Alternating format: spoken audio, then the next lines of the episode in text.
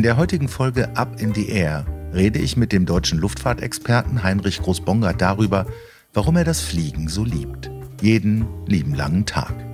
Ein Gespräch darüber, wie es ist, 780 Kilometer segeln zu fliegen, Krisenkommunikation für Boeing zu machen, nach Ursachen und nicht nach Schuldigen zu suchen, warum der Berliner Flughafen gar nicht fertig werden konnte und der Film Sully mit Tom Hanks nur 45 Minuten gedauert hätte, wenn Regisseur Clint Eastwood nicht ordentlich an der Dramaturgieschraube gedreht hätte.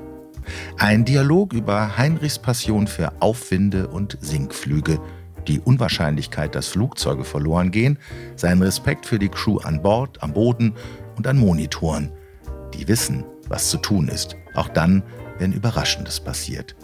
Und die Einsicht, dass es nichts Schöneres gibt, als die Landschaft im Flug vorbeiziehen zu sehen, auch wenn wir da oben eigentlich gar nicht hingehören.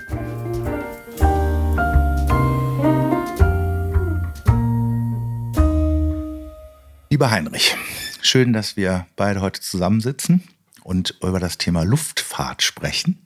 Schuld daran ist unser guter Freund Jesko Kreft, mit dem ich schon einen Podcast gemacht habe und der so freundlich war, seine Räumlichkeiten hier in Hamburg zur Verfügung zu stellen, damit wir ein bisschen Ruhe haben. Du hast gerade im Vorgespräch gesagt, Luftfahrt, um mit Fontane zu sagen, ist ein weites Feld. Ich versuche, dir ein paar Fragen zu stellen und wir reisen so ein bisschen ähm, durch die Gegend und ich freue mich sehr auf deinen ganzen Input zum Thema Luftfahrt. Du giltst als der deutsche Luftfahrtexperte. Das muss ja irgendwann mal angefangen haben. Wann hat denn deine Begeisterung für die Luftfahrt begonnen? Meine Begeisterung für die Luftfahrt lässt sich ziemlich genau datieren. Und zwar auf den 3. April ähm, 1972. Da war ich 16 Jahre alt und habe angefangen, in den Osterferien in Schulferien ähm, mit der Segelflugausbildung. Ja, okay. Ich komme aus Erlinghausen. Damals war das der größte Segelflugplatz der Welt. Und ähm, ich stand so als 16-Jähriger vor der Situation, was mache ich denn jetzt eigentlich mal so? Und habe gedacht, ach, gucken wir doch mal, wie das ist. Ich habe die Dinger immer fliegen sehen über dem Dach und bin also dann ähm, zur Segelflugschule da gegangen, habe einen Kurs gebucht. Die 350 Euro habe ich mir für die zwei Wochen, die habe ich mir äh, vorher wirklich auf dem Bau verdient äh, als Schüler. Und dann ging das los und nach zwei Starts spätestens äh, war klar, boah, das, das ist es. Das ist es. Und sowas kommt von sowas. Und sowas kommt von sowas. Und äh, deine Eltern, fanden die das, äh, war das praktisch, wenn man aus der Gegend kommt, klar, dass man irgendwie dann bei der Luftfahrt oder beim Segelflugzeug landet? Oder gab es auch Bedenken? Meine Eltern fanden das ja ein bisschen komisch, ähm, aber nicht so, dass sie Angst um mich gehabt hätten. Aber es war eher so, wofür der Junge jetzt wieder das Geld ausgibt. Lipper sind ja sehr sparsam. Die sind sehr sparsam, da siehst du. Dann hast du mit 16 das Segelfliegen gelernt. Ich habe, ähm, bist du denn auch Segelfluglehrer dann später geworden oder war das? Ich habe dann das Segelfliegen gelernt. Es hat mich voll gepackt. Ich war in unserem Kurs der Erste, der alleine geflogen ist. Ähm, ich habe meinen Flugschein vor meinem Führerschein gehabt. Okay. Ähm, und habe das Ganze dann auch sehr schnell ähm, sportlich gemacht, also Streckenflüge gemacht, habe in Nordrhein-Westfalen Landesmeisterschaft mitgeflogen und bin dann mit ähm, 22 äh, bin ich dann Segelfluglehrer geworden und habe das dann wirklich auch über viele viele Jahre gemacht äh, äh, und habe eben anderen Leuten die sichere, das ist ganz wichtige Schönheit des Segelfliegens beigebracht. Beim Segelfliegen ist so, man wird hochgezogen und dann wird das Flugzeug irgendwie ausgekoppelt und dann segelt man da durch die Gegend oder wie habe ich mir das eigentlich vorzustellen? Ja, man wird an den Himmel gezogen. Entweder das ist die teure Variante von einem Motorflugzeug. Hm. Das macht man aber nur in wenigen Fällen, in Ausnahmefällen. Äh, oder eben mit einer Motorwinde wirklich an den Himmel geschossen, weil die Beschleunigung ist schon sehr extrem. Da zerren am anderen Ende 180 PS. Schon ordentlich Kräfte. An, ein, an einem Flugzeug, das dann Doppelsitzer mit Piloten vielleicht 500 Kilo wiegt. Und äh, das geht schon sportlich zur Sache. Und dann hat man eben 350 Meter, 380, manchmal 400 Meter Höhe und muss dann eben versuchen, aus dieser Höhe einen Aufwind zu finden oder auch nicht. Und dann muss man ja wieder runter. Wie lange ist man ungefähr äh, unterwegs in der Regel? Kann man das sagen? So eine Platzrunde, ja. die dauert dann irgendwie 10 Minuten, 12 Minuten, mhm. dann ist man wieder unten. Aber nach oben hin ist natürlich äh, viel Luft. Also mein längster Flug war ähm, achteinhalb Stunden. Wow. Ähm, und ging über 780 Kilometer. Wahnsinn. Das alles eben nur mit der Kaffeetasse Sprit, die nötig war für den Windenstart. Alles andere mit reiner Sonnenenergie. Und wo landet man dann nach 780 Kilometer? Man weiß dann schon, wo man, man weiß schon, wo man hin will, aber man braucht ja dann die Winde, die einen tragen und.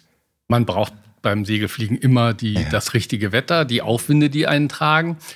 Das normale Ziel ist, ich möchte wieder nach Hause kommen. Ja. Also man fliegt häufig, also in der Regel der Normalfall sind Dreieckskurse oder Zielrückkehr, Wendepunkt, den man vorher festlegt, ja. dahin fliegt und wieder Hause, zurückfliegt. Ähm, und wenn man Pech hat, dann äh, das Wetter nicht so ist oder wenn man sich verbastelt, äh, einen Aufwind nicht erwischt ähm, oder zwei Aufwinde nicht erwischt, dann liegt man irgendwo auf dem Acker und muss dann eingesammelt werden. Und auch das ist eine ähm, zeitraubende, ähm, aber durchaus zwischendurch amüsante Geschichte. amüsante Erfahrung. Man ist immer zu zweit? Also du hast gerade gesagt Doppelsitzer oder? Man ist in der Schulung zurzeit, halt. aber die Streckenflüge mhm. macht man meist alleine Mach in einem Einsitzer. Ähm, das heißt, da ist man wirklich dann auch die fünf, sechs, sieben, acht Stunden mit sich selbst beschäftigt und äh, muss alle Entscheidungen selbst fällen und muss das Wetter selbst beobachten. Und ähm, das ist dann auch schon körperlich, aber auch mental anspruchsvoll, weil man wirklich seine Sinne beisammen haben muss. Wann bist du denn die erste motorisierte Maschine geflogen? Ich habe mehrere Anläufe unternommen zum Motorfliegen. Ja. Ähm, über einen Motorsegler oder auch mal ein Motorflugzeug. Ich habe aber nie da eine Lizenz gemacht. Ah, okay. Weil Segelfliegen ist unvergleichlich. Es ist leise und es gibt nichts Schöneres, als wenn man nach einem langen Streckenflug abends irgendwann um 5 Uhr nachmittags, 6 Uhr nachmittags da seine sichere Höhe hat, mit der man weiß, ich komme nach Hause. Und nachmittags wird die Luft ganz weich, ganz sanft, das Licht wird warm. Und dann sitzt man in seinem Flieger und hört leise Zischen nur als einziges und kann dann so die letzten äh, unter Umständen eine halbe Stunde kann man einfach genießen und die Landschaft zieht unter einem durch. Und das ist einfach nur toll, da gibt es nichts Schöneres. Ja, das klingt ja wirklich traumhaft. Bist du, gibt, gibt es Momente, wo du äh, Angst bekommen hast da oben oder wo du dich zu einsam gefühlt hast, wo es nicht so ganz wunderbar war? Angst habe ich beim Fliegen nie, nie. gehabt. Ähm, ich habe eine Situation gehabt, ähm, da äh, stellte sich die Frage für mich, ob ich äh, aussteigen muss aus dem Flugzeug, ob ich abspringen muss. Man hat einen Fallschirm dabei. Ähm, aber das hat sich geregelt dann. Ich habe das, äh, das in den Griff bekommen, da war ein technisches Problem. Ähm, aber ich habe hinterher gemerkt, da war keine Panik an Bord. Und ähm, das ist auch das, was ich versucht habe, immer den Schüler, Flugschülern zu vermitteln. Man muss natürlich eine gewisse Recht, Restangst haben, ja. einen gewissen Respekt. Nichts ist schlimmer, als keine Angst zu haben. Ähm, denn wer keine Angst hat, verliert alle Vorsicht. Und Fliegen ist potenziell gefährlich. Wir gehören da oben nicht hin. Ja. Aber wir wissen, wie wir da oben bleiben können. Und ähm, deshalb ist es wichtig zu wissen, mm, dass es Risiken gibt und dass man sich dieser Risiken immer bewusst ist. Das gilt, gilt ganz in der ganzen Fliegerei und dass man sich an bestimmte Regeln halten muss, ähm, um das Ganze sicher zu betreiben. Du hast in einem Vortrag, den ich von dir gehört habe, ich glaube, der, der Fachbegriff war Clean äh, Cockpit, aber vielleicht liege ich da auch gar mhm. nicht so richtig, wo es auch um diese Frage der Konzentration geht. Also wie drückt man einen Knopf? Äh, und das fand ich halt ganz spannend, dass man sich immer, dass man das nicht automatisiert und gar nicht mehr hinguckt, sondern dass man wirklich hinguckt. Und dass, wenn man zu zweit im Cockpit sitzt, wie in den großen Fliegern das ja der Fall ist, und mindestens zwei wahrscheinlich, kannst du ja gleich auch noch was zu sagen, dass es auch da immer darum geht, jetzt konzentrieren wir uns nur noch auf das Fliegen und es ist kein anderes Thema mehr mit an Bord. Das fand ich, fand ich sehr spannend und erinnert mich gerade daran. Das ist, ähm, das ist richtig. Ähm, äh, in der Fliegerei, auch bei den Profis mit 10.000 Flugstunden, ist kein Platz für Lässigkeit. Es gibt im Englischen den Begriff Complacency, also dass ich lässig bin, dass ich einfach, dass meine Aufmerksamkeit nachlässt, dass ich ähm, mir genau dieser Risiken und der Möglichkeit, Fehler zu machen, nicht mehr bewusst bin. Ähm, und deshalb gibt es in der professionellen Fliegerei genau diese Regelung bei den Fluggesellschaften, dass ab einem bestimmten Punkt im Flug, äh, Landeanflug, bestimmte Flugphasen, über nichts anderes mehr gesprochen wird. Da, ist, äh, da geht es wirklich nur noch darum, was jetzt an Kommunikation nötig ist, um den Flieger sicher zu kriegen, da wo er hin soll. Wenn wir jetzt gerade bei dem Thema Sicherheit äh, dann auch sind, ist das Fliegen eigentlich über die Jahrzehnte immer sicherer geworden? Das Jahrhund Fliegen Jahrhundert ist, kann man ja schon sagen, ne? mittlerweile. Ja. Das Fliegen ist unglaublich sicher geworden. Wenn man sich mal anschaut, die Zahl der Unfälle, die es in den Kinderzeiten der Fliegerei gab, in den 20er Jahren und 30er Jahren, das würde man heute verbieten. Da würde niemand ins Flugzeug einsteigen dürfen. Ähm, ich habe mal ähm, einen Bericht äh, einer britischen Behörde gelesen aus dem Jahr, ich glaube, es war 1919 wo man äh, feststellte, es habe ähm, ja nur ähm, sieben oder acht Verletzte gegeben ähm, bei dieser komischen, damals ja noch neuen Motorfliegerei. Und deshalb sei das Ganze äh, für die Öffentlichkeit als sicher zu betrachten. ähm, wenn man sich überlegt, dass dieses Ganze bei vielleicht 200 Flügen passiert ist, das heißt also, dass irgendwie jeder wahrscheinlich 20. Flug ähm, mit, Verletzungen. mit Verletzungen und mit Bruch endete. Ähm, und wir heute Monate haben, wo dieser ganze Weltluftverkehr nicht einen schweren Unfall äh, produziert, dann liegen dazwischen Universen. Jetzt hat sich die Technik, also das ist ja auch immer technologischer geworden, aber wo wir jetzt gerade in der Geschichte sind, man kennt ja auch dann diese alten Schwarz-Weiß-Aufnahmen, wo alle versucht haben, endlich irgendwie ein Flugzeug in die Luft zu bekommen. Wo war denn eigentlich der Durchbruch? Also wann konnte man denn davon reden, jetzt, jetzt, ähm, obwohl wir da oben nicht hingehören, jetzt erfüllt sich der Mensch seinen Traum, fliegen zu können?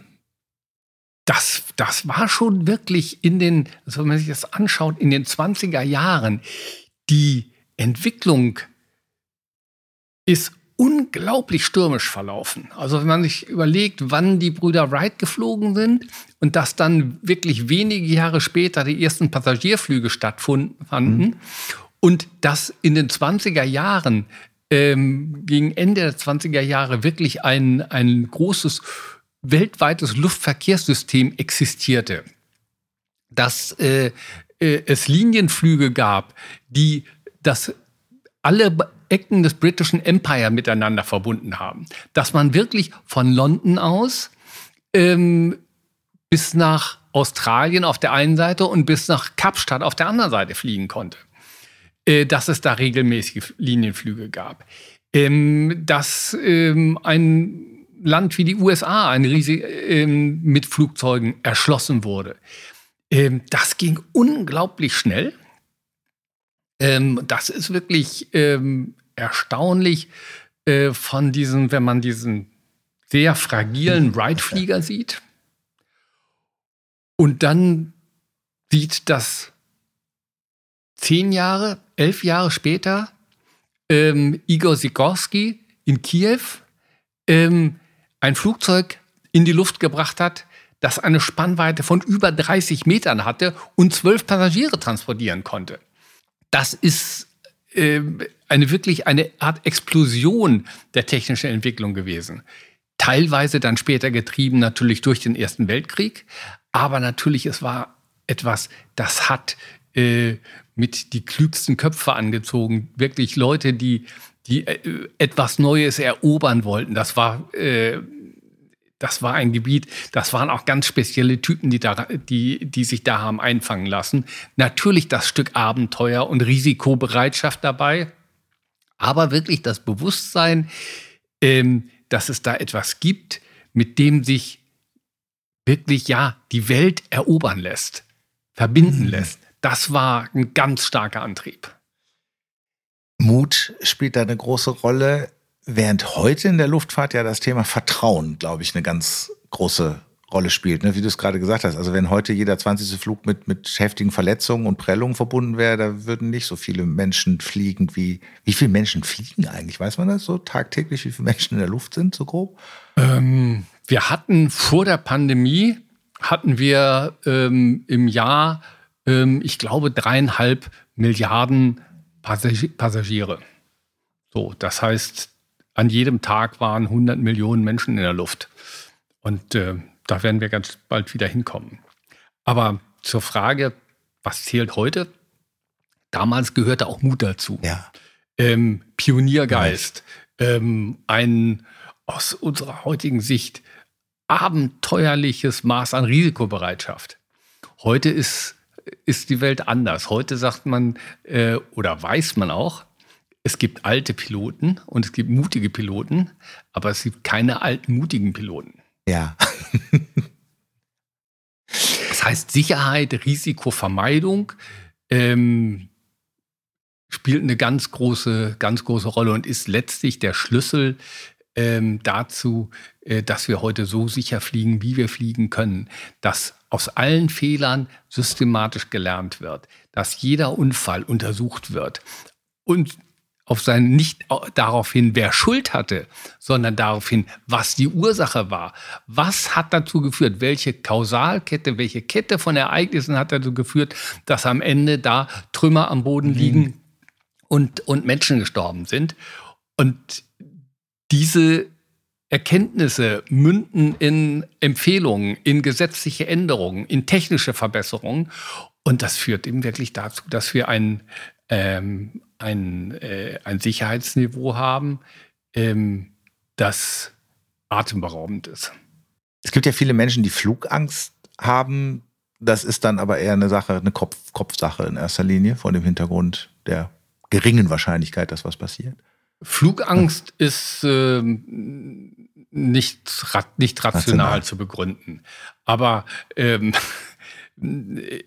man kann in Flugzeugen immer beobachten, dass die Zahl der Menschen, denen dieses Ganze nicht geheuer ist, doch ziemlich groß ist. Ja. Ähm, das äh, erleichterte Klatschen nach der Landung, wie man es auf Touristikflügen und bei Ryanair-Flügen erlebt, ähm, ist so ein Zeichen. Oder ähm, wenn ein Flugzeug tatsächlich mal durchstarten muss, ähm, was ja super toll ist. Ich freue mich dann immer, wenn er durchstartet, nicht nur, weil es eine extra Runde gibt, sondern auch, weil ich weiß, der hat also jetzt gerade gemerkt, das passt so nicht. Und ich versuche jetzt nicht auf Krampf darunter zu kommen, sondern ich starte durch und mache einen neuen Anlauf. Das führt immer dazu, dass die Passagiere an Bord dann in heller Aufregung sind und wirklich in dem Moment auch viele Angst haben, obwohl sie das gerade in dem Moment nicht haben müssten. Das, das bringt mich jetzt zu der Frage, was muss denn ein guter Pilot oder Pilotin, wie viele Pilotinnen gibt es eigentlich? Pilot ist ja nach wie vor so ein Begriff, der wenig gegendert wird. Hat das was damit zu tun, dass es wenig Pilotinnen gibt oder?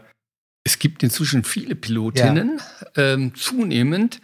Ähm, ich habe noch ähm, in den, das war zweite Hälfte 80er Jahre, die intensive Diskussion mitbekommen, ob Frauen denn überhaupt im Cockpit von Verkehrsmaschinen etwas zu suchen hätten, ob das nicht ähm, auch biologisch bedingt in ihren etwas schwächeren Zeiten doch ein größeres Risiko ist.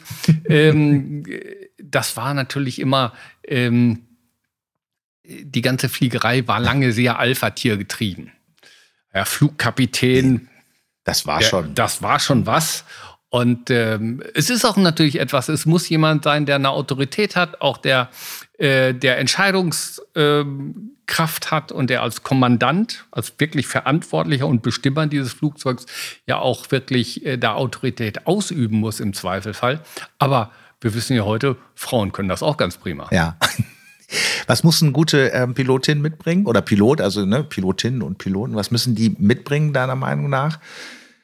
Ähm, Wenn die Technik heute, sich so verbessert hat, könnte man ja fast sagen, braucht man, welche Rolle spielt der Faktor Mensch, wenn man so will? Was sie mitbringen müssen, ist ähm, ein gutes finde ich, technisches Verständnis, ein Verständnis des Flugzeugs und seiner Systeme. Nicht für den normalen Flug. Das ist Knöpfchen drücken. Mhm. Ähm, übertrieben gesagt. Ja. Aber für ähm, die Fälle, wo es mal nicht so ganz normal verläuft, mhm. wie eben mhm. diese Besatzung von der A380 von Qantas, denen äh, in Singapur das Triebwerk um die Ohren geflogen ist äh, und schwere Schaden am Schäden am Flugzeug angerichtet hat und die ein Flugzeug mit ganz viel kaputten Systemen und ganz viel Dingen, die nicht mehr funktionierten, wieder heile an den Boden gebracht haben. Äh, das haben die nur machen können, weil da Leute waren, die einfach das, was in diesem Flugzeug drinsteckt, ähm, technisch auch ziemlich gut verstanden haben.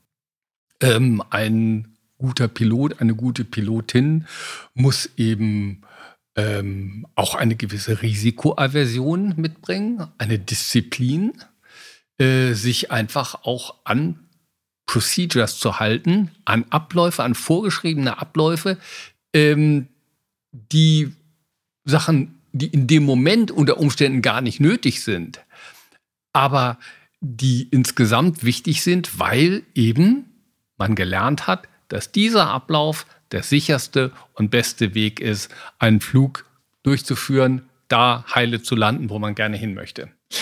Jetzt ist es ja auch ziemlich voll da oben äh, am Himmel mittlerweile.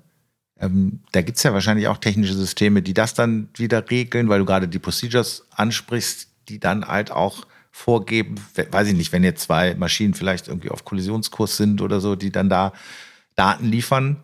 Und nicht wie beim Navi, wo man sagt, ja, ich weiß nicht, ob er besser, wie es geht, sondern dass man sich dann schon dran hält. Ja, das, ja. Ist, ein, das ist ein sehr gutes Beispiel.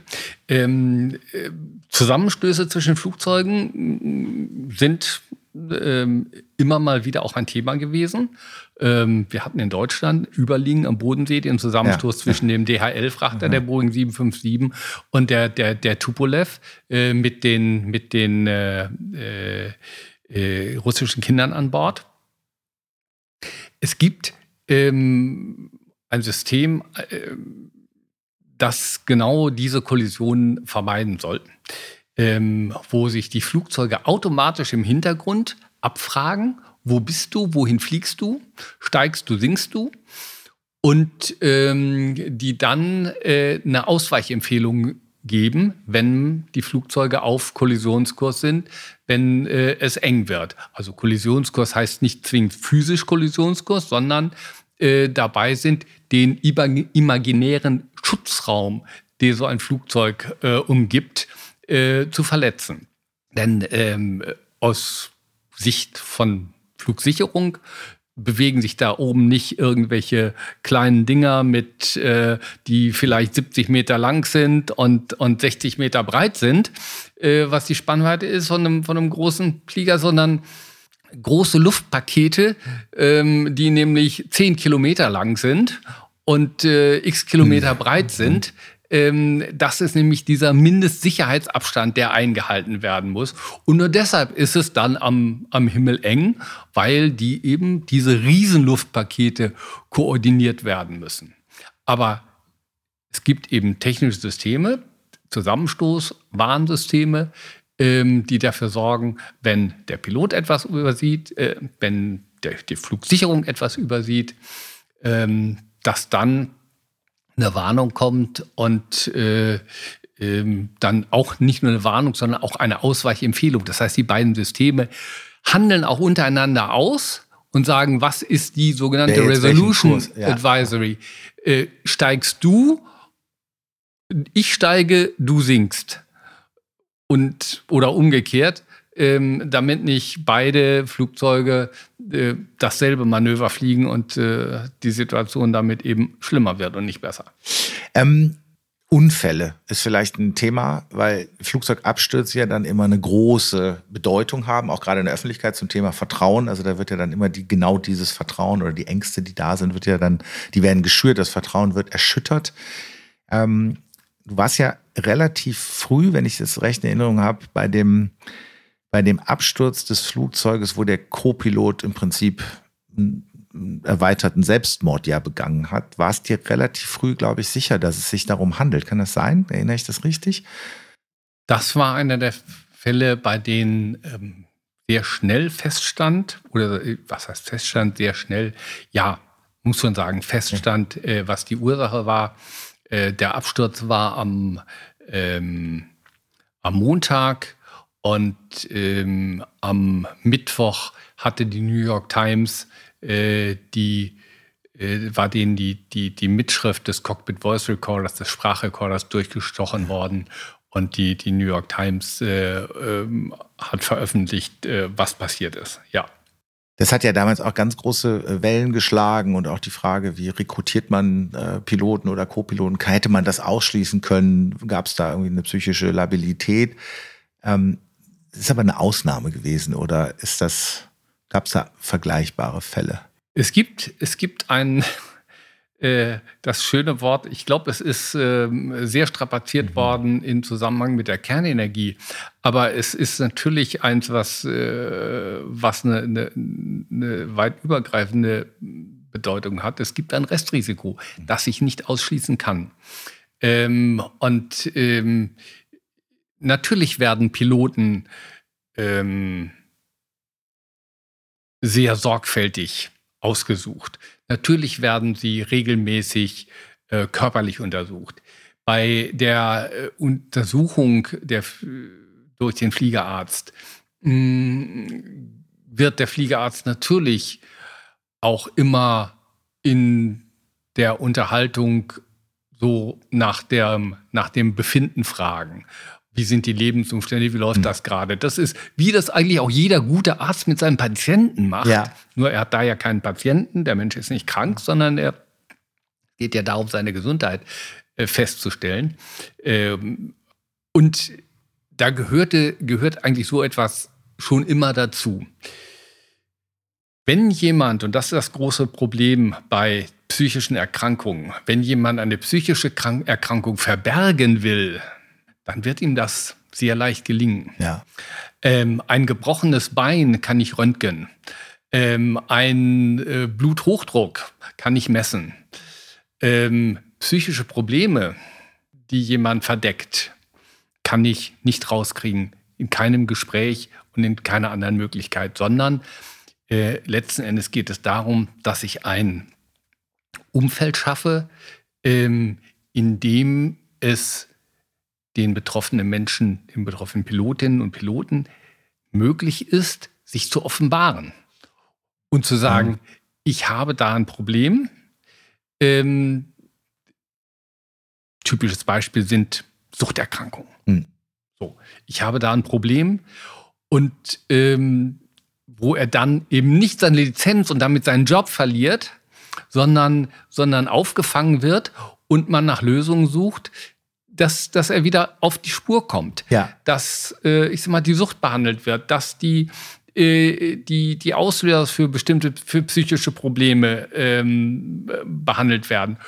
Und ähm, das Ganze eben, dass dieser, dass dieser, dieser Mensch eben weiß, ähm, mein Job ist nicht weg, sondern ich bin in sechs Monaten, acht Monaten, neun Monaten, zwölf Monaten, ähm, habe ich wieder eine Perspektive, weiter zu fliegen. Denn viele oder die meisten Piloten mögen ihren Job schon verdammt gut, gerne. Verdammt gerne. Ist, wo wir gerade bei, also auch bei dem Thema waren, so Luftraum überwachen, also die, nennt man das eigentlich, sind das die Lotsen oder die Flugsicherung? Ist das, ist das, das scheint mir auch ein äh, Job zu sein, der ja auch durchaus viel Druck auf einen ausübt, ne? weil man ja eine unglaubliche Verantwortung äh, trägt. Ähm, wie, wie kann ich mir, wie, wie, wie lange sitzen die und gucken und was machen die da eigentlich genau? Das habe ich mich auch schon immer gefragt. Ähm, die, die Flugsicherung ist ähm, leistet natürlich einen ganz, ganz wesentlichen Beitrag auch zur Sicherheit äh, des Luftraums. Und das ist ein, eine, eine hochanspruchsvolle Tätigkeit, die inzwischen, das war früher nicht so, inzwischen gut bezahlt ist, ähm, in der ähm, eben auch Menschen gefordert sind, die äh, sich über lange Zeiträume gut konzentrieren können, die eben wirklich auch ähm, vor, an dem Bildschirm sitzen mhm. und die Punkt, Bildpunkte, die Flugziele, die sich da bewegen, auch zuordnen können, auch, auch das, was sie da sehen, in, in räumliche Dimensionen mhm. übersetzen können. Ähm, das ist eine, äh, das sind Leute, die ich sehr für ihren Job sehr mhm. bewundere. Und da braucht man auch Menschen. Ne? Das ist jetzt nur mit Technik, ist, äh, nur mit Software ist das nicht zu lösen, ne? das Thema. Da braucht man Menschen. Da ja. braucht man Menschen. Und das ist, ähm, ich finde, äh, ein Feld, in dem, ähm, in dem es ja immer eine große Diskussion im Augen äh, gibt, ist so dieses ganze Thema eVTOLs. Also die ganzen Quadcopter und Multicopter, die dann durch die Städte fliegen und die, die ja. dann die Leute vom Flughafen in die Stadt bringen und es wird dann wird ein Riesengewimmel geben in der Vorstellung äh, äh, der Promotoren. Und wenn man denen sagt, ja, aber wie soll das denn Ganze, wie soll denn das Ganze organisiert werden? Wie soll dann den, da Zusammenstöße mhm. verhindern? Dann kommt nur künstliche Intelligenz. Ähm, die kann ganz viel, das ist sicherlich auch ein wichtiges Feld, aber es gibt Dinge, die kann sie nicht. Und ähm, äh, in, der, in der Luftfahrt, wir brauchen Menschen. Wir brauchen Menschen im, am Boden, Fluglotsen, ja. ähm, die den Anflugverkehr für den Flughäfen ähm, überwachen, die ähm, in der Höhe äh, den Überflugverkehr überwachen, die Flugzeuge auf Strecke begleiten. Da kann man bestimmte Dinge, das wird auch schon automatisieren, aber am Ende braucht es Menschen. Und es braucht auch, da gibt es gerade eine große Diskussion, es gibt auch, ist auch die Frage, braucht man Menschen im Cockpit? Können wir das nicht automatisiert machen? Und ähm, in erster Linie, im, jetzt im ersten Schritt auch, wir haben wenig Piloten, wir, wir haben über die nächsten Jahre Pilotenmangel. Ähm, kommt man nicht nur mit einem aus? Mhm. Und ich bin fest überzeugt, wir kommen weder mit einem aus noch mit null aus. Jedenfalls nicht innerhalb der nächsten Generation. Weil Piloten sind eben natürlich ein Routineflug von Hamburg nach Frankfurt. Da brauche ich eigentlich keinen Piloten. Mhm. Das geht. Mühelos. Äh, die Amerikaner fliegen ihre Hawks, äh, ihre, ihre Drohnen global von Steuern die aus den USA und äh, fliegen die um den halben Globus oder den mhm. ganzen. Geht doch. Wo man Menschen braucht, ist, wenn es abnormale Situationen gibt. Mhm. Wenn einem Flugzeugsysteme ausfallen, wenn ähm, Ausweichmanöver zu fliegen sind, wenn Dinge unvorher, wenn unvorhergesehene Dinge passieren, dann braucht man den Menschen. Und zwar nicht denjenigen, der da von unten mit Hilfe einer Webcam guckt, was ist da los, sondern jemand, der drin ist, der vor Ort ist, der fühlt, hört, sieht, was da passiert. Und der entscheidet. Und zwar nicht alleine, sondern ich brauche immer zwei. Vorne im Cockpit sitzt ein Team, das zusammenarbeitet, das eine Arbeitsteilung hat und das gerade äh, dann in kritischen Situationen, die vielleicht nur alle in einem Pilotenleben vielleicht fünf oder sechs Mal vorkommen. Aber in diesen Situationen ähm, braucht es Menschen, weil die sind nicht anders zu lösen. Wird das trainiert? Solche äh, Situationen? Also dann wirklich in, in, in Live-Action oder macht man das dann äh, letztlich in Flugsimulatoren? Oder braucht man da, muss man schon mal einmal ein Flugzeug mal quer und auf den Kopf gestellt haben, damit man das vielleicht schon mal übt im Vorfeld? Also natürlich übt man bestimmte Szenarien. Also was passiert bei einem Triebwerksausfall beim Start? Mhm. Das sind Dinge, die werden geübt, die werden im, die werden im Simulator geübt. Ähm, und es gibt bestimmte ähm, Arbeitstechniken, nennt man das Crew Coordination. Wie sieht eigentlich die, die Aufgabenverteilung aus im Cockpit? Der eine fliegt, der andere monitort. Ähm, da ist ganz klar geregelt, wer macht was. Und in einer, in einer schwierigen Situation gilt eben, gibt es auch da eben ein Arbeitsmuster, wo eben nicht zwei nebeneinander ähm, arbeiten oder einer den Helden gibt. Das große Beispiel ist die Landung der A320 auf dem Hudson River. Sully. Sully. Sully. Sully ist, Sully ist ein Held. Aber wenn man mit ihm redet und äh, ähm, er ist derjenige, der vorn steht. Aber ohne seinen First Officer, ohne seinen Co-Piloten, hätte er das auch nicht machen können. Und das sagt er auch ganz klar. Das, was da funktioniert hat, ist genau diese Arbeitsteilung an Bord, wo er als Kommandant, als verantwortlicher Flugzeugführer natürlich entschieden hat, wie es, äh, was passiert. Aber er hat jemanden ge gehabt, der nicht nur zugearbeitet hat, sondern der mitgearbeitet hat, der bestimmte Aufgaben übernommen hat, der ihn mit Informationen versorgt hat und aufgrund und der, der mit ihm geholfen hat, diese Entscheidung so zu fällen. In einer großen Drucksituation. Und das sind Dinge, die kann man ja einüben, weil man sie alltäglich macht. Hast du ich habe den, ich kann mich daran erinnern, ich habe den Film nämlich mit meiner Tochter damals äh, gesehen. Ich habe ihn zweimal gesehen und von Clint Eastwood ist er ja und den fand ich schon sehr äh, gut gemacht. Und da kommt ja auch dieses Kooperative, was du ansprichst, auch gut raus in dem Film, finde ich. Ne? Da spielt das ja auch eine große, große Rolle. Und natürlich aber auch den Druck, der äh, ja auf ihn dann lastet und ja auch das Infragestellen dessen, ob er nicht hätte zurückkehren sollen zu LaGuardia, war es, glaube ich, der Flughafen. Mhm also das äh, hat dann natürlich nochmal so ein Spannungsmomentum auch in dem Film. Aber da finde ich das, also zumindest jetzt als Laie habe ich gedacht, das ist schon gut rausgearbeitet. Ja, ähm, was in dem, der Film stellt das ziemlich gut dar.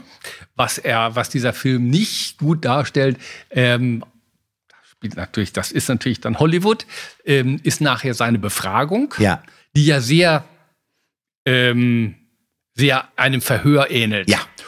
Und genau das hat überhaupt nicht stattgefunden. Ja, ja. Genau das war ganz anders, denn es geht eben, ging eben nicht darum, einen Schuldigen zu finden. Es geht niemals darum, bei einer Flugunfalluntersuchung den Schuldigen zu finden, sondern die Ursache zu finden und daraus zu lernen. Und deshalb, äh, weil er ja auch schon so prominent war, wurde er zum Beispiel zu dieser, zu dieser, zu dieser Befragung ähm, durch einen Hintereingang in das Gebäude geführt. Ja. Und ist der, der, der, der Leiter der Untersuchungskommission hat ein Eingangsstatement gemacht und hat da auch, äh, das kommt in dem Film natürlich nicht ja. vor, weil es nicht passt, und hat in diesem Eingangsstatement dann äh, äh, seine fliegerische, seine Leistung auch gewürdigt. Äh, das war also eine sehr, ich will mal sagen, kollegiale Befragung. Es war eine Unterhaltung über das, was da passiert ist, aber nicht mit der äh, Meinung, mit der, ja. mit der Absicht, äh, mit, de, mit der Verhörsituation, ihn, äh, ihm Schuld nachzuweisen. De, dem dramaturgischen Aspekt. Ja, aber das ist, das ist natürlich, wäre ansonsten für Hollywood natürlich völlig langweilig gewesen. Da unterhalten sich ein paar Spezialisten ja. ähm, über, über, äh, über das Flugzeug und über, über diesen Vorgang. Ähm, und das ist dramaturgisch. Pff, Wäre ein bisschen langweilig. Dann hätte man, langweilig. hätte man das nur praktisch auf den Absturz und die Rettung aller Menschen äh, konzentrieren müssen. Und der zweite Teil des Films hätte es dann gar nicht gegeben. Ne? Ja. Von mir erscheint, das ich, wollte ich dir eigentlich vorher sagen, ja. ähm, dieser Tage ein Buch über die Ende, das Ende der Vierstrahler. Ende A380, Ende 747. Das ganze Buch geht halt über die größten Flugzeuge der Luftfahrtgeschichte. Und wieso, wieso das Ende? Da können wir direkt weitermachen. Also jetzt diese, diese Flugzeugtypen sind Geschichte. Die Flug, vierstrahligen Flugzeuge sind Geschichte. Denn ähm, ich brauche sie heute nicht mehr. Ähm, also die A380 war sowieso zu groß. Das war, ähm, die ist weit übers Ziel hinausgeschossen.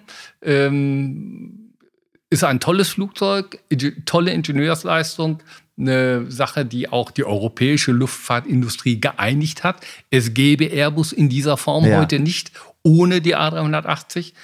Ähm, aber sie war wirtschaftlich ein Megaflop, weil zu groß. Und äh, die Boeing 747, mhm. die nun die große Ikone am Himmel ja, ist, ja. Ähm, hat sich auch überlebt, weil man heute Flugzeuge mit zwei Triebwerken bauen kann, wo jedes Triebwerk stark genug ist, um dann eben wirklich auch äh, ja, einen Flieger mit 400 Passagieren oder 420 Passagieren wie die neue 777X ähm, mit zwei Motoren zu betreiben. Und das bedeutet, das ist sparsamer, äh, das ist leiser, das verbraucht weniger Sprit, das verursacht weniger Wartung. Das heißt, es ist für die Fluggesellschaften um 30, 35 Prozent billiger als äh, ein vierstrahliges Flugzeug. Und das ist halt also ist ein starkes Argument. Führt eben dazu, dass diese Ära der Vierstrahler, der Giganten fürs Erste vorbei, vorbei ist.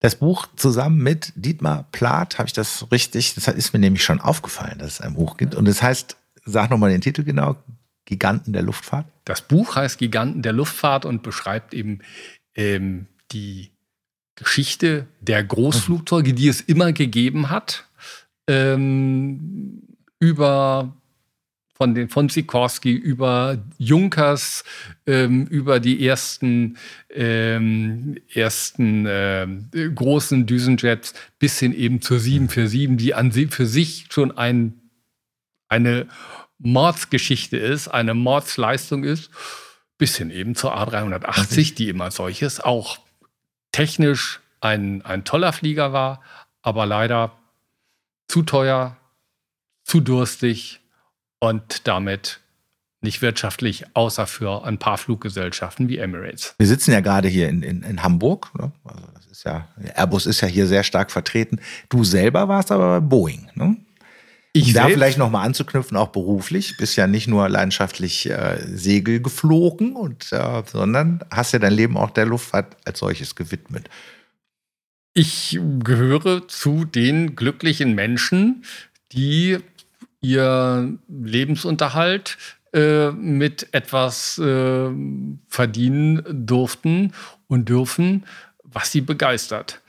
Und ähm, äh, ich bin mit bin 1984 in die, vom Journalismus in die, in die PR gekommen mhm. ähm, und ähm, habe mich dann vier Jahre später selbstständig gemacht und habe dann äh, ähm, die Lufthansa als ersten Kunden und irgendwann stand Boeing vor der Tür und äh, dann habe ich mehrere Jahre für Boeing gearbeitet als, äh, äh, als Pressesprecher hier für, für Europa und habe äh, internationale Projekte für die gemacht. Und das war unglaublich spannend und bereichernd und äh, hat mir einfach äh, ganz viele Einblicke in, ich möchte mal sagen, fast alle Ecken der Fliegerei gegeben. Fast.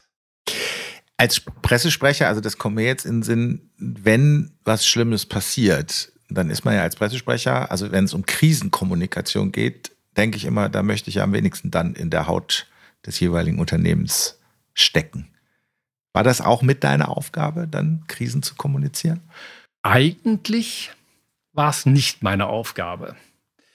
Ähm, das wurde alles aus Seattle gemacht. Ja. Aber ähm, es gab Absturz, ähm, Egypt Air, Boeing 767 vor New York.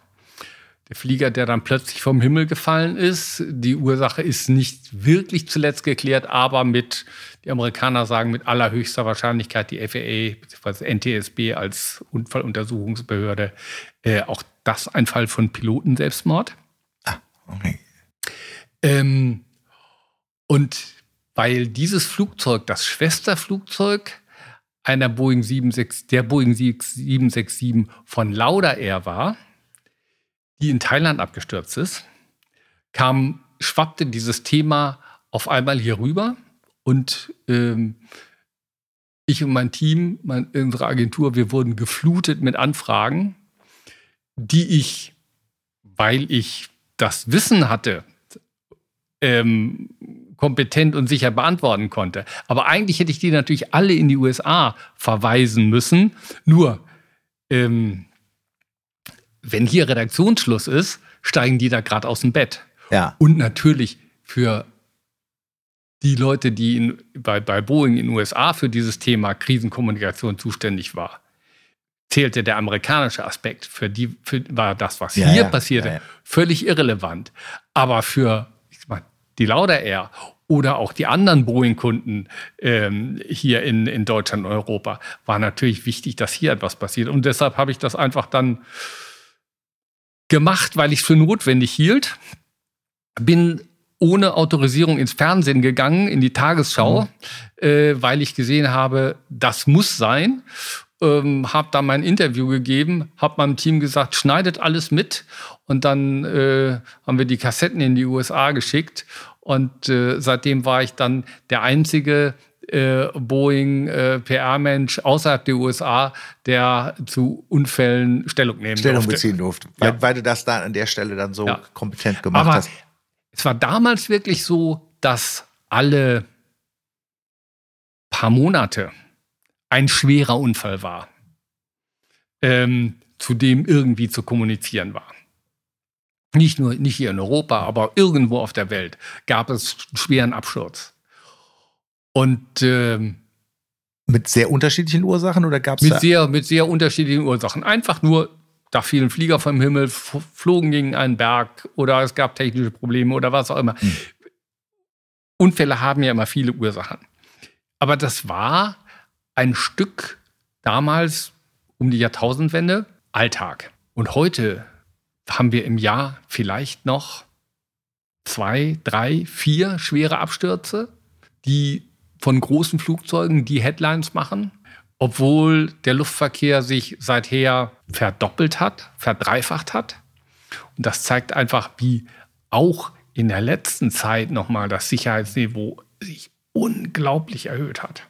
Kommt mir gerade, weil du gerade Jahrtausendwende auch gesagt hast, 9-11 kam mir so vorhin in den Sinn. Das hat ja auch was mit Flugzeug zu tun, was sehr dramatisch ist. Ja, eine der dramatischsten Szenen. Das erste Mal, dass die FAZ wieder ein Foto auf der Titelseite hatte, nach 30 Jahren oder das erste überhaupt, glaube ich. Und das hat ja eine Vorgeschichte mit den Terroristen, die dann in den Flugschulen waren. Wie, wie hast du das erlebt oder was, was fällt dir dazu spontan ein? Das 9-11 war die schwärzeste und dramatischste Stunde, an die ich mich erinnern kann, was, was die, die Luftfahrt angeht. Ich habe an dem Tag zufällig den Fernseher eingeschaltet bei mir im Büro. Es ging darum, es gab den damaligen SPD-Vorsitzenden Rudolf Scharping. Hm, ich erinnere mich. Es ging an dem Tag um sein, um sein politisches Überleben. Und ähm, ich habe den Fernseher eingeschaltet, um zu gucken, wie ist denn eigentlich die Abstimmung ausgegangen. Also heute, damals ging man natürlich noch nicht online ja, bei sowas. Ja, ja. Und dann sah ich, wie das erste Flugzeug, durch die Bilder von dem, von dem Einschlag des ersten Flugzeugs, habe sofort meine Frau angerufen, habe gesagt, kannst du mir bitte, äh, ich glaube, ich muss vor die Kamera, kannst du mir bitte einen einen äh, dunklen Anzug bringen, weil es war natürlich klar, dass äh, bei so etwas muss man schon angemessen gekleidet ja. sein. Und äh, ich habe sie dann ein paar Minuten später, als dann der zweite Flieger da reinflog, habe ich ihr angerufen und habe gesagt, tu es nicht, dafür gehe ich nicht vor die Kamera, weil das, was hier passiert ist, ist was so Großes, das wird uns, äh, das stellt gerade die Welt auf den Kopf. Ja.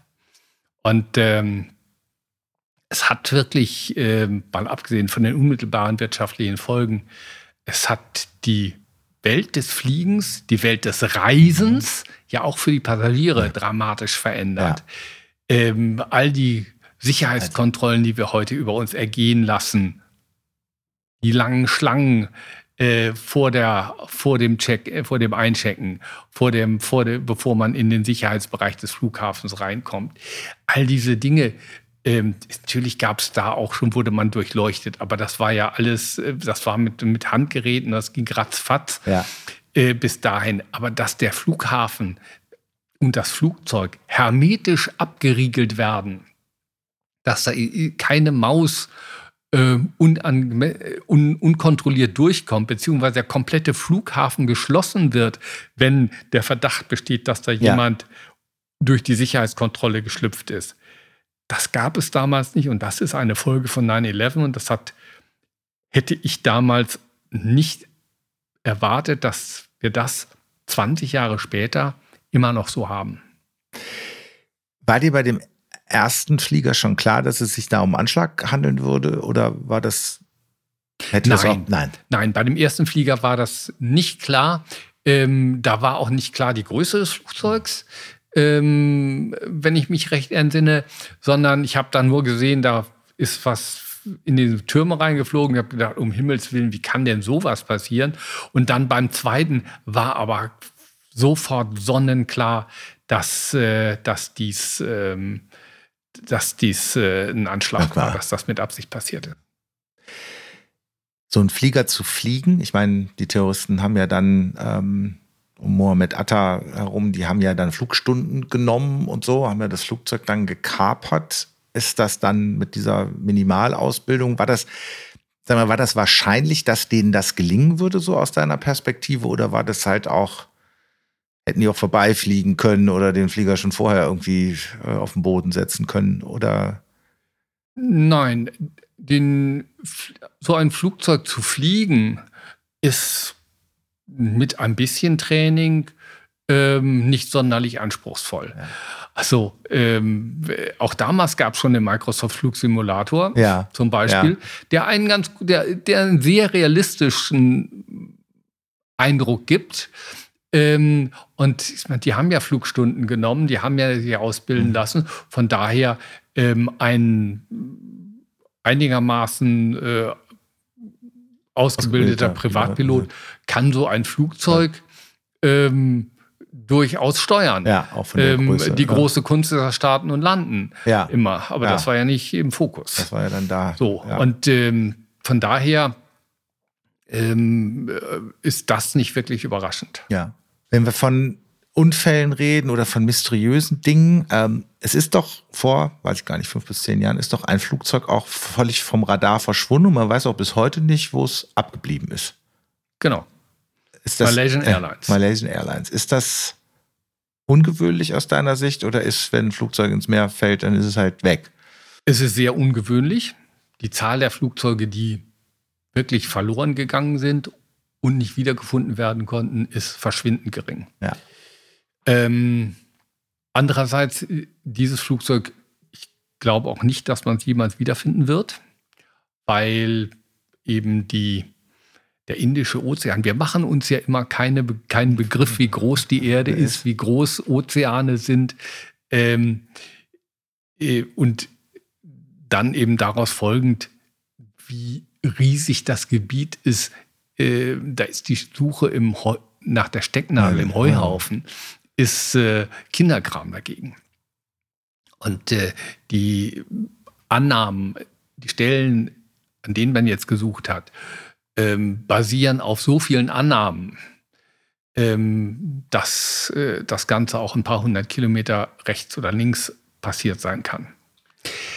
Insgesamt äh, ist das sehr selten. Aber auch dies ist ein gutes Beispiel, ähm, wie die Luftfahrt lernt, wie Konsequenzen gezogen werden. Heute ähm, kann man jedes Flugzeug mit Satellitenhilfe ähm, über den Ozean verfolgen. Bis dahin war es tatsächlich so, dass ein Flieger, ähm, wenn er auch über Nordatlantik flog zum Beispiel, dann irgendwann äh, auf dem Weg in die USA ähm, 150 äh, Kilometer westlich von oder, oder 200 Kilometer westlich von Irland äh, vom Radar verschwand und wirklich aus der Welt war. Hm. Er war unsichtbar. Die mit, mit, mit Radar und mit, mit UKW-Funk äh, ging da gar nichts mehr. Ja. So, die, die Besatzung haben dann zwar regelmäßig Meldungen, Positionsmeldungen mhm. abgesetzt, aber wo dieses Flugzeug war, konnte kein Mensch sagen. Und wenn da ein Flieger im, äh, verschwunden wäre, hätte man genauso suchen müssen. Heute hat man äh, äh verfolgt man sie satellitengestützt. Das heißt, man hat auf den, den Satelliten des Iridium ähm, äh, Telekommunikationssystems, die irgendwie 70, 72 Satelliten, die die Erde umkreisen. Da hat man Transponder ähm, äh, draufgesetzt inzwischen auf die neueste Generation, die also regelmäßig bei den Flugzeugen abfragen, sich mit den Flugzeugen unterhalten und einfach nur ähm, Daten übermitteln. Standort, Geschwindigkeit, Höhe. So etwas.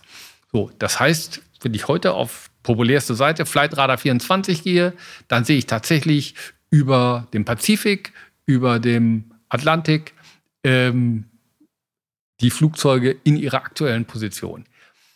Ähm, deshalb wäre so etwas heute nicht mehr möglich. Es wäre heute, es wäre ja auch schon aufgefallen, das Verschwinden dieses Flugzeugs sehr viel früher. Genau. Dann schon und, und sein Weg hätte sehr viel besser verfolgt werden können. Jetzt fällt mir was ein, das ist ja bei dem Flugzeug nicht mehr möglich, aber es gibt ja noch so ein anderes äh, mythisches äh, Objekt, den Flugschreiber oder die Blackbox, ja. wie man auch sagt, ähm, aus der man ja dann sehr viel oder vielleicht auch gar nicht so viel ähm, herauslesen kann.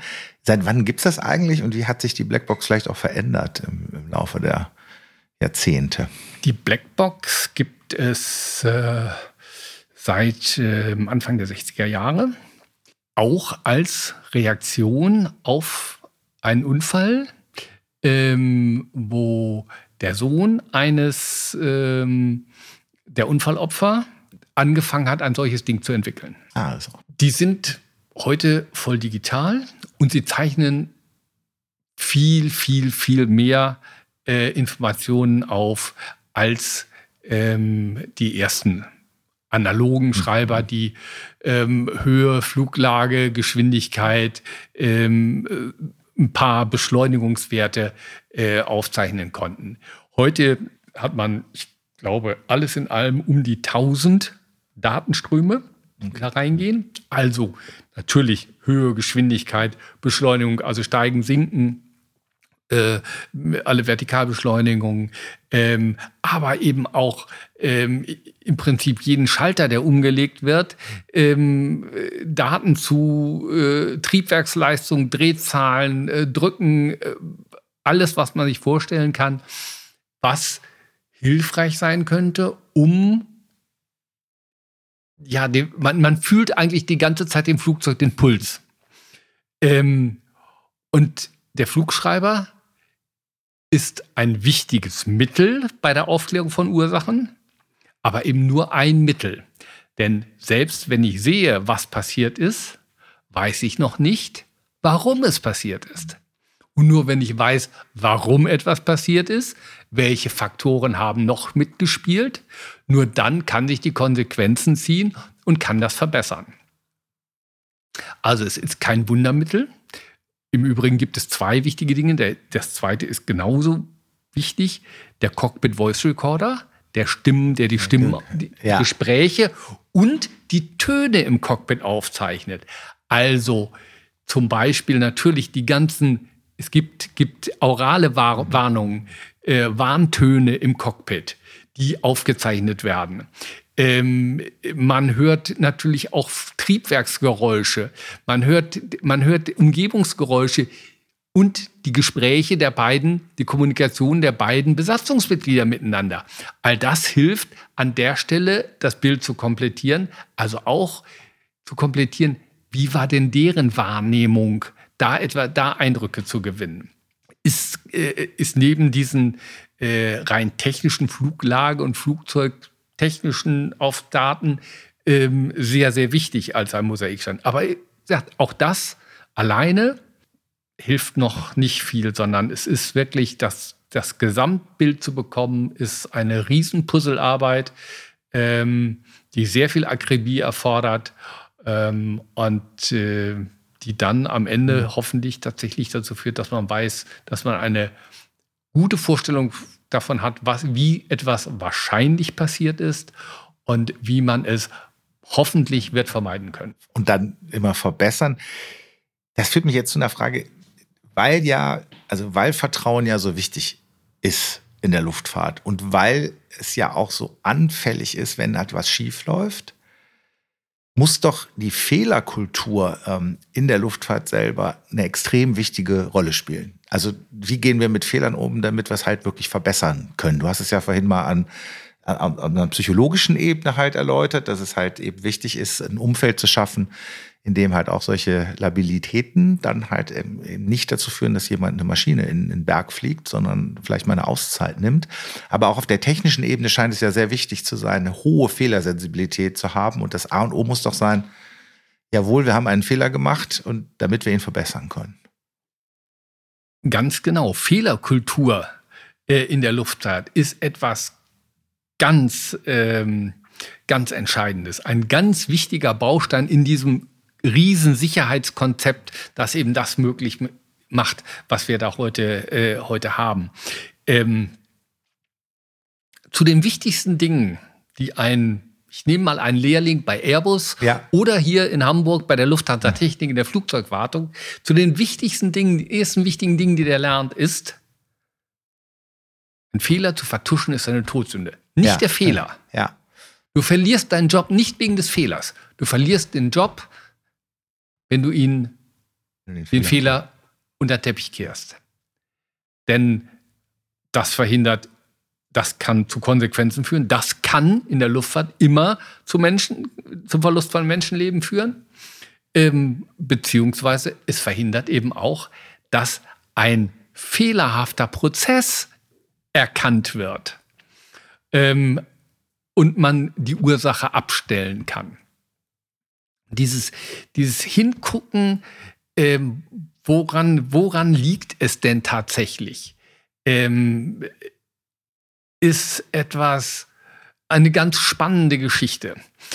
Es, gibt, es gab im, ähm, während des Zweiten Weltkrieges, haben ähm, die Alliierten versucht, ähm, ihre, natürlich ihre Flugzeuge, ihre Bomber, die über Deutschland flogen, ähm, weniger anfällig zu machen für, für, für Schäden durch, äh, durch Beschuss. Und deshalb hat man dann angefangen, zu akribisch zu kontrollieren, bei den Flugzeugen, die zurückkamen, wo haben die denn Löcher? Wo sind die beschädigt? Bis irgendjemand auf die Idee gekommen ist und gesagt hat, es ist falsch, wir müssen woanders gucken. Die, die zurückkommen und Löcher haben, das zeigt, dass da, wo sie getroffen sind, entsteht kein Schaden. Die anderen sind das Problem. Und das ist, das, es ist in allem, wenn ich mit Sicherheit, über Sicherheit Gedanken mache, es ist dieser blinde Fleck, den ich, den ich vermeiden mhm. muss. Und das ist so ein, so ein Beispiel eben auch ja woraus ich sag mal, auch, auch da, die, natürlich auch der zivile Bereich hinterher gelernt hat.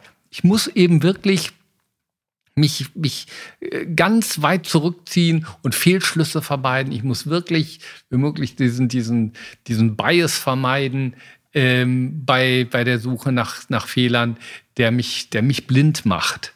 Äh, weil ich glaube, weil ich einfach an der falschen Stelle suche, wo gar kein Fehler ist. Ja, ne? ja das ist ein schönes Beispiel. Was hätte man denn beim Bau des Berliner Flughafens davon lernen können? Gar nichts. ähm, beim Bau des Berliner Flughafens ähm, hätte man schon vorher lernen können, das hätte man, das musste man nicht lernen, das weiß man eigentlich schon, dass diese Art des Managements ähm, äh, von Großprojekten ähm, ins Chaos führt. Und ähm, es hat mal jemand sehr früh den nicht, glaube ich, nicht sonderlich ernst gemeinten Vor Vorschlag gemacht, abreißen und neu bauen. Und in der Rückschau, ja, das wäre es gewesen, das wäre billiger gewesen. Was war denn der entscheidende Fehler? Der entscheidende Fehler war letztlich, äh, dass ähm, die Politik versucht hat, mithilfe der Verwaltung äh, ein Großprojekt äh, zu steuern, äh, wobei die Verwaltung weder die Ressourcen noch die Erfahrung hatte für dieses Großprojekt und letzten Endes es dann am Ende darum ging, Verantwortlichkeiten zu verwischen. Und äh, natürlich in diesem ganzen Prozess es keine Fehlerkultur mhm. gab. Politik hat keine Fehlerkultur. Die kennt sie in der Form nicht. Und äh, daran ist dieses Projekt letzten Endes gescheitert, weil äh, natürlich niemand da war, der wirklich Verantwortung übernommen hat ähm, und der und niemand da war, der wirklich auch in der Lage gewesen wäre, dieses komplexe, riesige Bauvorhaben ähm, sinnhaft zu steuern. Das ist ja eine schöne Ergänzung eigentlich. Also keine Fehler vertuschen und ähm, eindeutige Verantwortlichkeiten schaffen, damit Verantwortlichkeiten nicht vertuscht werden können. Das wäre schon ganz, das wären, wären wir schon drei Schritte weiter. Wären wir schon Stelle. drei Schritte weiter in ganz, ganz vielen Bereichen. Warst du eigentlich mal beim Flug äh, dabei, ähm, wo so ein Flieger ausprobiert probiert worden ist, äh, wenn, man, wenn man den wirklich mal abseits des normalen Flugbetriebs irgendwie quer und das hat das vorhin, glaube ich, schon mal so auf den Lippen, so wenn man dann so ein paar Manöver macht, die vielleicht abseits des normalen sind. Ja, ja, ja ich war, ich, es gab, ähm, es gab zwei Flüge, ähm, auf denen ich dabei war und die waren wirklich sehr, ähm, haben, äh, sind erinnernswert.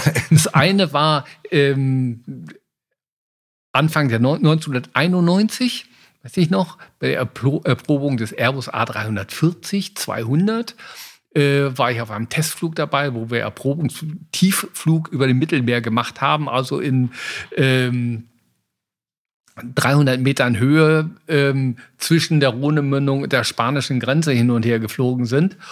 Und ähm, die beiden Testpiloten, äh, zwei deutsche Testpiloten waren das, äh, auf dem Rückweg nach Toulouse dann irgendwann fragten, ja, ob ich denn schon mal eine, ähm, wussten, dass ich Segelflieger bin. Und als ja, Segelflieger ja. kreist man in der Thermik immer sehr viel enger, als äh, man das aus äh, Passagierflugzeugen kennt. Ähm, ob ich denn schon mal tatsächlich eine Steilkurve gemacht hätte mit einem Passagierflugzeug. Und äh, ich hatte das Wort Nein noch nicht ausgesprochen. da kippten vor mir die Pyrenäen ja. in die Schräge. Wow. Und äh, äh, so, ein, so eine hm, A340, so ein großer Flieger im, in einer äh, steilen Kurve ist schon sehr beeindruckend ist schon sehr beeindruckend. Und ich hatte das ein zweites Mal, ähm, das, ähm, ja, ich muss sagen, Vergnügen, ähm, in einer A350 ähm, für die Lufthansa. Da fand der Abnahmeflug statt. Denn bevor ähm, der Kunde ein Flugzeug übernimmt, äh, geht ein Testpilot der, der, des Herstellers zusammen mit einem äh, qualifizierten Piloten, entsprechend qualifizierten Piloten äh, des Kunden ähm, und ein paar Techniker an Bord, ähm, gehen die auf einen, einen Abnahmeflug. Und da werden alle möglichen Dinge gecheckt und ähm, alle möglichen Systeme und äh, das komplette Geschwindigkeitsspektrum durchgeflogen, das fast das komplette, also von sehr langsam ähm, bis sehr schnell und auch von sehr geradeaus bis äh, sehr steil. Also wirklich so steil, da auch die 60-Grad-Kurve. Und wenn man da drin sitzt, ähm, in einer solchen 60-Grad-Kurve, da sind die Beschleunigungskräfte so hoch, dass es einem schon deutlich die Backen langzieht und es schon deutlich schwerer wird, das, den Arm anzuheben. Ja, aber du hast ja so schön gesagt, es war dir ein Vergnügen. Also selbst da hast du auch keine Furcht oder so empfunden, sondern hast das genossen. Ich habe das genossen und ich weiß ja, die erstens machen die Jungs das häufiger und zweitens, die wollen auch wieder runter. die, die, die wissen schon. Aber in, in, so, in so einer äh, Militärdüsenmaschine hast du auch schon mal gesessen, oder? Nein, leider Nein, nicht. nicht. Leider nicht. Das war äh, ähm, äh, die, das habe ich noch nicht gemacht. Ich habe äh, außer Jet habe ich alles geflogen und ja. wenn sich mir die Gelegenheit bieten würde, sehe ich im nächsten Moment drin. Ja, also wenn das jetzt jemand hört, der zufällig einen Düsenjet hat, dann bitte bitte melden. Ja, bitte. Bitte. Trinkst du eigentlich Tomatensaft? auch im Flieger nicht. Was hat es eigentlich mit diesem ominösen Tomatensaft auf sich? Ich habe es nicht, ich bis heute nicht verstanden. es ist eines der, der großen Mysterien der Fliegerei, dass äh, an Bord etwas ausgeschenkt wird und in, in erstaunlichen Mengen hm. getrunken wird, beziehungsweise heute muss man sagen, wurde. Ja. Wird ja nicht mehr ausgeschenkt. Es ist ja alles sehr stark ausgedünnt, was man sonst eigentlich nie trinkt. Ja, ich fand das auch. Außer, außer eben als Bloody Mary oder so. Genau, ja, ja, genau. Ja, da kann man ja angereichert mit Alkohol. An, oder so genau, etwas. angereichert mit Alkohol. Ich, ich, das fiel mir, fällt mir gerade nur ein, dieser Innenraum des Flugzeugs hat ja, ist ja auch so ein mystischer Aspekt eigentlich. Ne? Es gibt einen herrlichen Sketch von Loriot. Ähm, ist, die Stewardess natürlich auch als eine ganz besondere Figur neben dem Alpha-Männchen Piloten dem ja auch in Catch Me If You Can mit Leonardo DiCaprio auch nochmal ein Denkmal gesetzt worden ist, den Stewardessen ja auch. Ähm, das hat natürlich, also meine Erfahrung ist ja, nachdem die, sag ich mal, die zivile Flugfahrt dann auch doch ja, ja, sag ich mal, den Exklusivitätsstatus so verloren hat, haben diese ganzen Themen ja möglicherweise auch so ein bisschen, bisschen abgenommen, wo wir gerade beim Ökonomischen sind. Aber das ist ja trotzdem nach wie vor so ein finde ich immer wieder so ein spannender Ort. Ne? Man ist so dazu zusammengefercht auf so einem kleinen Platz. Dann werden immer die ganzen Sicherheitsvorschriften nochmal äh, sind so durchgegangen. Das, das sogenannte, so, das sogenannte Wasserballett. Das sogenannte Wasserballett. Also da sind ja viele Sachen, haben sich ja dann doch irgendwie so ein bisschen erhalten, aber es ist mittlerweile alles ein bisschen verwässerter, möglicherweise. Es ist alles verwässerter, Aha. das Wasserballett ist verwässert. Ja. Ähm, äh, aber es wird, ist immer noch äh, natürlich Vorschrift und es gibt dann, kann jeder auf YouTube, ich kann es nur empfehlen, Sicherheitshinweise googeln. Da gibt es ganz wunderbare ähm, auch Sicherheitsfilme von zum Beispiel äh, Air New Zealand, ja. die dieses langweilige, trockene ähm, aber nichtsdestotrotz notwendige mhm. und auch vorgeschriebene äh, Prozedur sehr unterhaltsam machen. sehr lustig. Ja, sehr schöner ähm, Hinweis. Es schaut kaum jemand hin, nur es ist eben ähm, an, an dieser Stelle wird deutlich, die Kabinencrew ist eben, ja, die serviert auch den Saft. Ja. Beziehungsweise verkauft ja, heute ja. die Brötchen. Ja. Ähm, Sie ist ein Teil des Sicherheitskonzeptes. Denn wenn etwas ist, wenn das Flugzeug nach einer Notlandung, Bruchlandung evakuiert werden muss, dann hängt ganz, ganz viel an, wenn nicht sogar alles, an der Fähigkeit der FlugbegleiterInnen, die Passagiere aus dem Flieger zu kriegen in dieser unglaublich kurzen Zeit von 90 Sekunden, äh, die da ähm, angestrebt wird. Und ähm, das macht sich kaum jemand klar. Die sind eben auch verantwortlich für Sicherheit. Die werden geschult daraufhin. Ähm, die müssen regelmäßige Trainings machen ähm, und äh, springen auch selbst ins Wasser. Ähm, da gibt es in Frankfurt bei der Lufthansa im Trainingszentrum gibt es genau da eine, äh, ein solches Wasserbecken, in dem das, äh, in dem das trainiert wird. Ähm, das ist ein, äh, das wird häufig übersehen.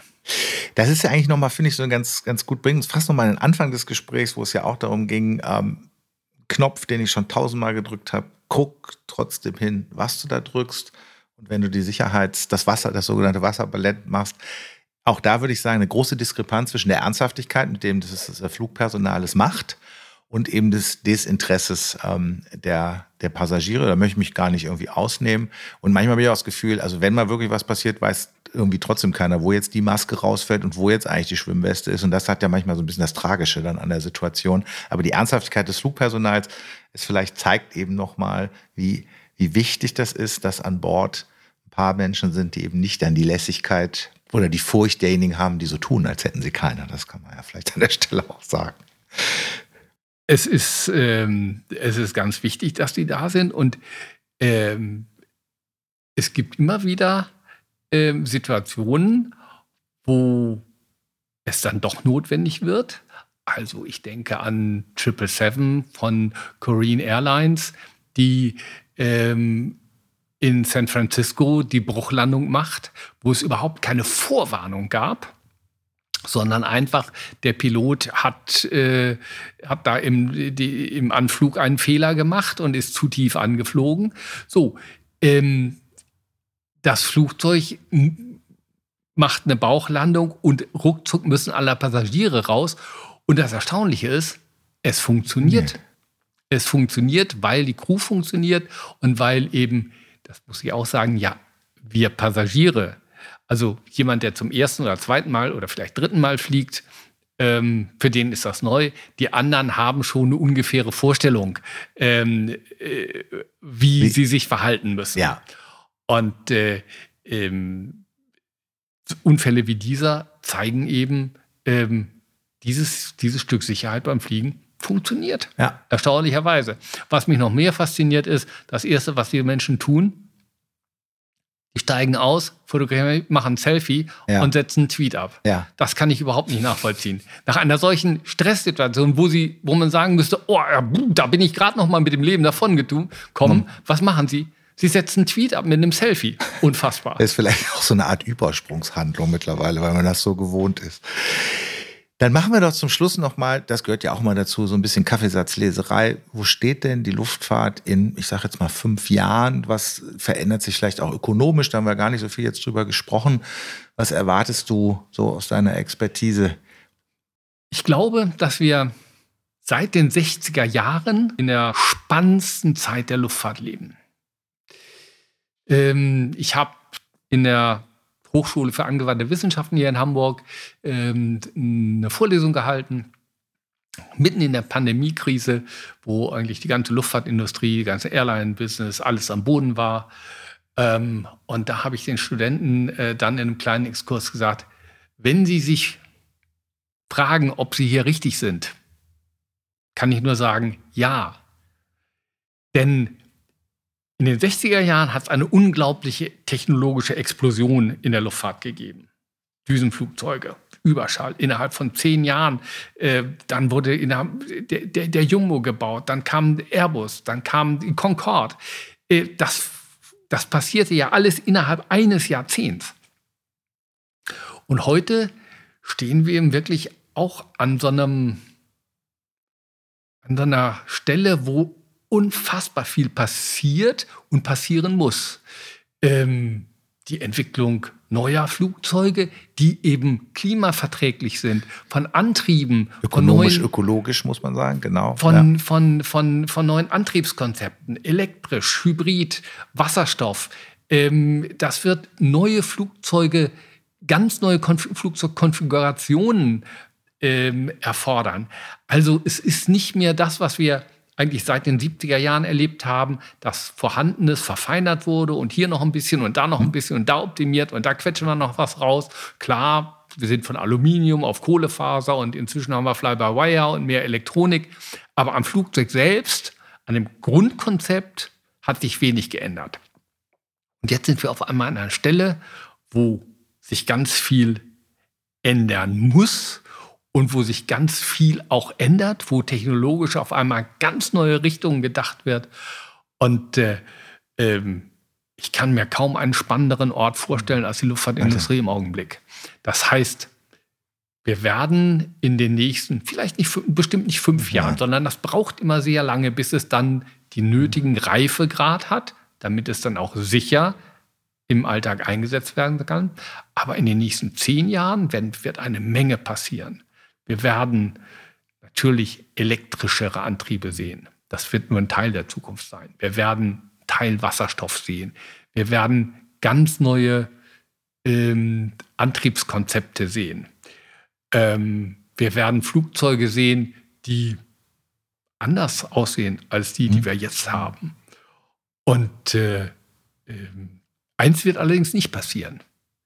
Das Fliegen wird nicht billiger werden. Äh, wir müssen uns bei all dem darauf einstellen, mhm. das Fliegen, der, das 1-Euro-Ticket oder auch das 9-Euro-Ticket nach Malle, das wird es, glaube ich, so bald nicht wieder geben. Nicht wegen der Inflation, sondern mhm. einfach deshalb, weil ähm, wir den ehrliche Preise zahlen müssen. Die Externalisierung äh, der von Kosten hört auf. Ganz genau. Die hört mhm. auf. Die hört auf. Wir müssen wir, wir werden natürlich alternative Kraftstoffe haben. Wir werden natürlich Sustainable Aviation Fuels haben, also synthetisches Kerosin. Aber dieses synthetische Kerosin ist eben teurer als das herkömmliche. Ja, ja. So, und das müssen wir bezahlen. Das müssen wir Passagiere bezahlen. Wer sonst soll es tun? Ähm, und äh, deshalb wird Fliegen unter anderem deshalb in den nächsten Jahren nicht billiger werden mehr, sondern teurer werden. Und ich finde, ähm, wenn man mit ein bisschen Verantwortungsbewusstsein mhm. drauf guckt, ist das auch gut so. Dann wird der ökologische Fußabdruck tatsächlich kleiner. Wir müssen den ökologischen Fußabdruck verringern. Und der besteht ja nicht nur im, im Touristiksektor, im, im Fliegen, sondern es, wir haben Aspekte wie Overtourism, wir haben das Thema, äh, ich sage es jetzt mal ganz grob, Ballermann. Es muss niemand zum Saufen äh, 2000 Kilometer weit fliegen. Das fällt mir gerade ein. Ähm, wie ist das Verhältnis eigentlich zwischen ähm, Personenluftfahrt äh, und Frachtluftfahrt? Der Passagierverkehr mhm. hat den größten Anteil. Ja. Ähm, die Luftfracht hat insgesamt den kleineren, auch im Umsatz. Ähm, aber wir haben in der Pandemie gesehen, dass wir auf das eine leichter verzichten können als auf das andere. Ja. Denn ähm,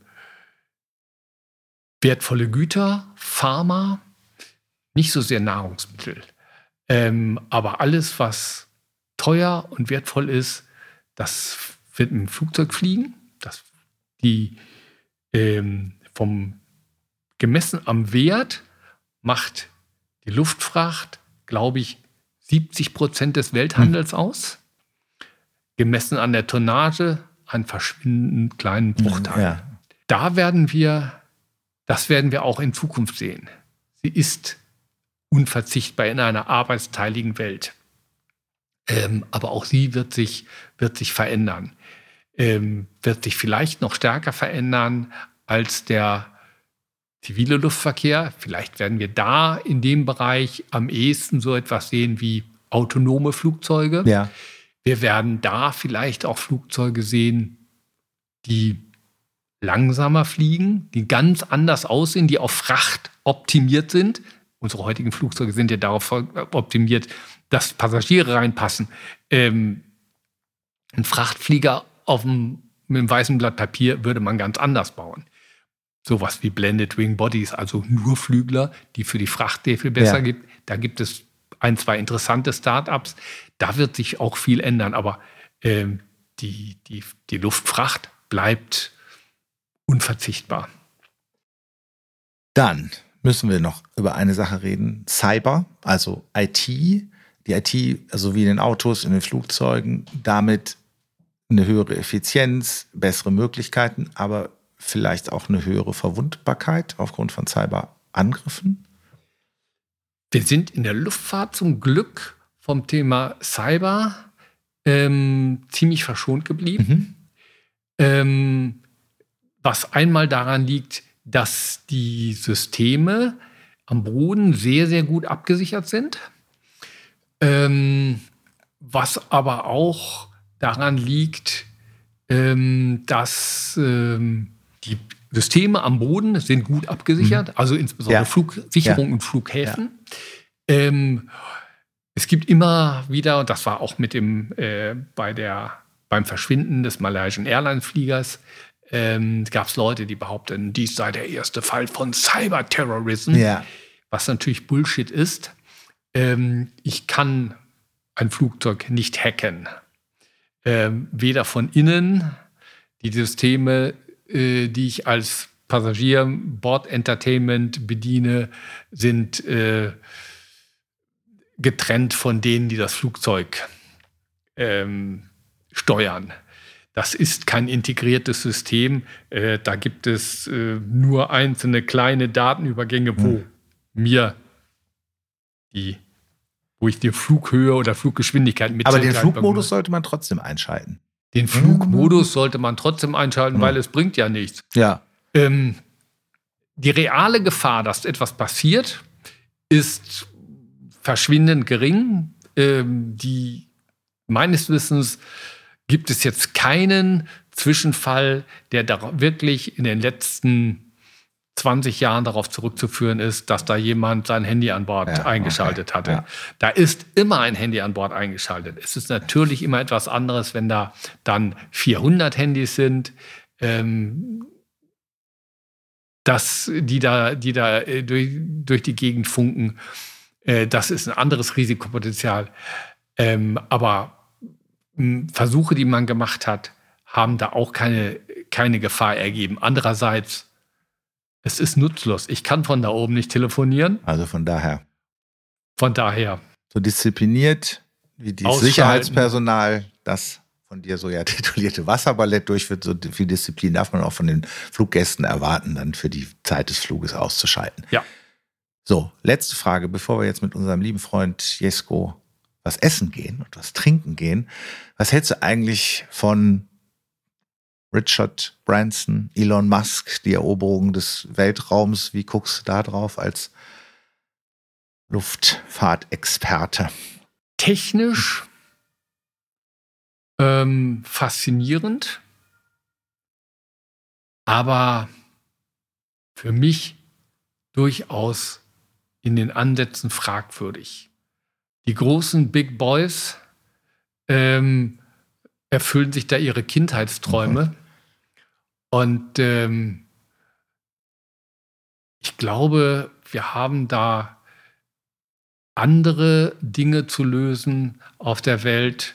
Wir können das Geld für andere Dinge gebrauchen als für einen äh, Halbraumflug für 150.000 Dollar. Ja. In diesem Sinne, vielen lieben Dank, Heinrich. Das war großartig. Da war so viel Stoff drin. Ich habe das Gefühl, wir können noch zwei Stunden weiterreden. Aber irgendwann müssen wir ja auch mal äh, Stopp machen und dich ein bisschen. Es ist eine, genau. Es man ist merkt, ein es weites ist, Feld. Es ist ein weites Feld. Genau. Vielleicht treffen wir uns einfach nochmal und machen da weiter. Jetzt haben wir mit Fontane angefangen. Jetzt hast du mit Fontane geendet. Was sollte man Besseres tun? Vielen lieben Dank. Wunderbar.